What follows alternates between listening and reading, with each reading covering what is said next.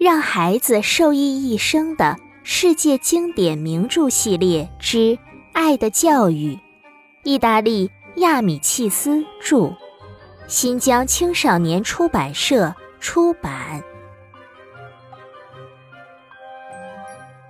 上一章，女同学们帮助了无助的小烟囱清理工。接下来，让我们一起收听第九章：弟弟的女老师。十一月十日，星期四。今天弟弟生病了，没有去上学。他的老师德尔卡蒂来家里看望他。德尔卡蒂是教一年级的老师，他以前教过我们班上的贝蒂。他很年轻，个子也很高，栗色的皮肤，衣着整齐。他性格活泼的像个大孩子，做事总是风风火火的。一丁点儿小事儿就容易激动，过后又很温柔，孩子们都很喜欢他。他来的时候，我弟弟正因为不想吃苦药片，哼哼唧唧的闹腾呢。德尔卡蒂老师讲了几件好玩的事。他说，两年前贝蒂得了奖，贝蒂的妈妈就兜了一大围裙木炭送到他家表示感谢。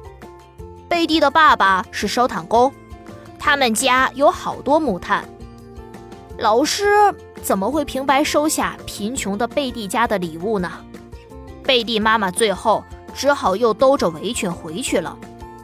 还有一位妇女给德尔卡蒂老师送去一束鲜花，但那束鲜花比普通的鲜花重好多。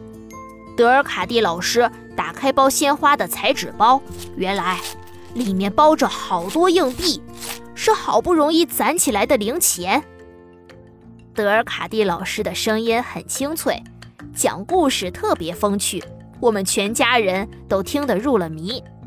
弟弟听着听着，不由自主就把药片吞下去了。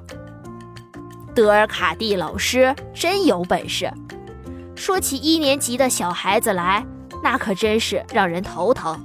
教他们得有多大的耐心啊！他们有的牙齿不全，发不出日和嘶的音，老师要念上千遍、上万遍教他们；有的总咳嗽，有的流鼻血，有的把鞋子丢在课桌下找不到，有的让笔尖扎到一下就哇哇乱叫，还有的因为没买到练习本哭个不停。他们哭起来。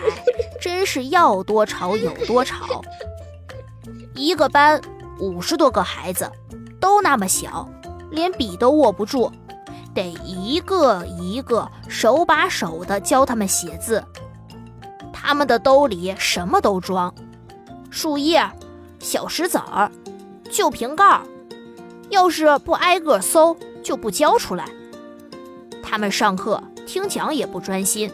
哪怕是一只苍蝇飞进来，也大惊小怪的乱成一团。老师还得像妈妈一样帮他们穿衣服，帮他们戴帽子。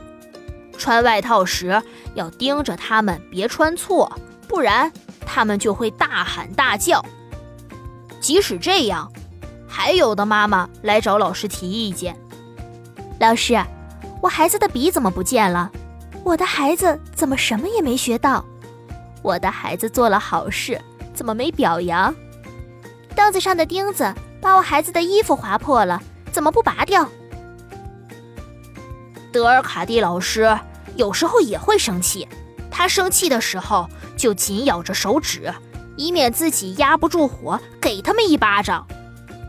每次发完火，他都会后悔，再去安抚那些被他斥责的孩子。他偶尔。也会把那些淘气鬼赶出教室一会儿，但他心里并不愿意那么做。要是看到家长用不让吃饭来惩罚孩子，他就会跟家长们急。他就是这么一个可爱的人。